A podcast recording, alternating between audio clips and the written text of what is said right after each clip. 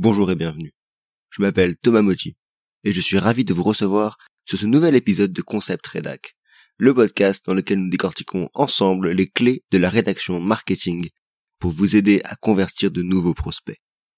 Si les épisodes de Concept Redact vous intéressent, n'hésitez pas à commenter et à laisser un avis 5 étoiles sur Apple Podcast ou sur votre plateforme de podcast préférée. Dans l'épisode d'aujourd'hui, je vous propose de revenir sur un canevas utilisé par de nombreux marketeurs pour tenter d'accrocher les prospects et donc les convaincre d'acheter leurs produits ou leurs services.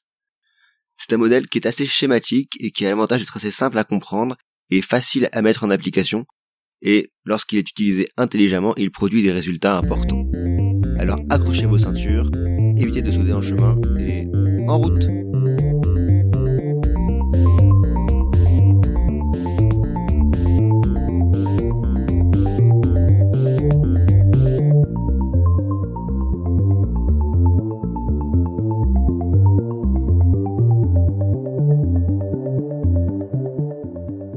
Vous êtes-vous déjà demandé pourquoi certaines publicités permettent à vous scotcher devant votre écran?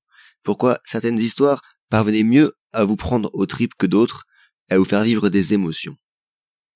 Alors dans le cas de la fiction, c'est quelque chose qui a été étudié extrêmement souvent, de nombreuses fois. Euh, on parle parfois du voyage du héros, qui fera d'ailleurs l'objet d'un prochain épisode, mais de manière générale aussi et surtout, il existe une structure logique, que vous avez d'ailleurs étudié en français au collège, une structure logique commune à presque n'importe quel roman, n'importe quelle nouvelle, n'importe quelle œuvre de fiction.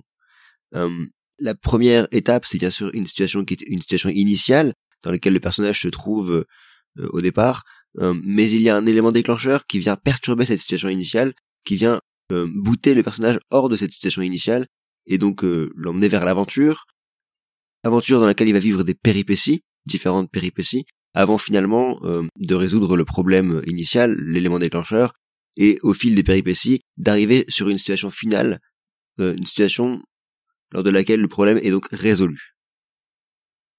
Cette structure logique, c'est avant tout un voyage, un voyage émotionnel, c'est une trajectoire d'évolution. En somme, le héros sort de son aventure grandi, il a appris quelque chose, il est donc dans une situation finale plus enviable qu'au départ. Cette trajectoire, nous la connaissons tous dans notre vie quotidienne. Nous la connaissons tous à chaque fois qu'un problème se pose à nous. Mettons que moi, je ne sois pas très doué en bricolage, ce qui est le cas. Mais que par contre, je sois plutôt écolo, donc je prends souvent mon vélo. Lorsque mon vélo est dégonflé, j'ai un problème. Solution numéro 1, je le gonfle. Je prends ma pompe et je le gonfle. Cela ne fonctionne pas car le vélo est crevé. Solution numéro 2, péripétie, péripétie numéro 2, je démonte donc la roue pour changer la chambre à air, euh, pour changer le pneu, et donc faire en sorte que le vélo puisse à nouveau être gonflé et fonctionner correctement. Alors là, pour le coup, j'ai du mal, je galère, je peste, je mets de longues minutes à réussir à changer euh, la chambre à air, et finalement, j'y parviens. Je remplace la roue, je la replace, je tâte le pneu, c'est bon. Le problème est résolu, situation finale, je suis dans une meilleure situation qu'au départ. De façon générale, lorsque l'on propose un service ou un produit à des clients, comme c'est peut-être, sans doute, en tout cas souvent le cas, c'est pour résoudre un problème. Idéalement, ce problème doit être urgent. Et le travail d'un bon marketeur pour augmenter son nombre de clients, pour améliorer la conversion des clients, le travail d'un bon copywriter, donc d'un bon rédacteur marketing, c'est de tirer profit de cette trajectoire que nous expérimentons donc tous chaque jour à chaque problème que nous rencontrons.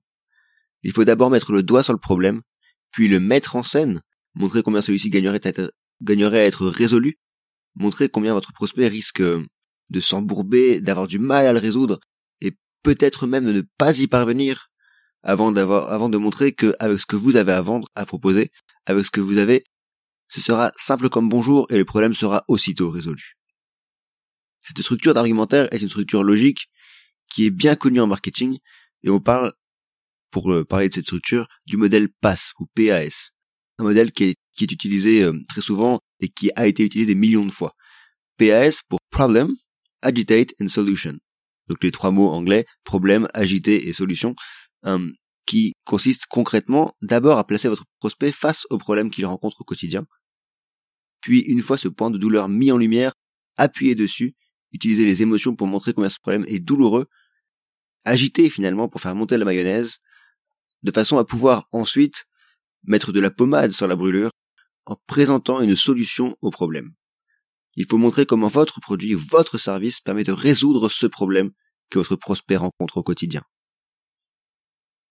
Alors, pour vous dire un peu ce que je pense moi personnellement de ce modèle, je pense qu'il est parfois un poil trop simpliste, et dans les faits, j'utilise assez peu souvent le modèle PASS, mais cela n'empêche surtout pas d'avoir de réelle qualité.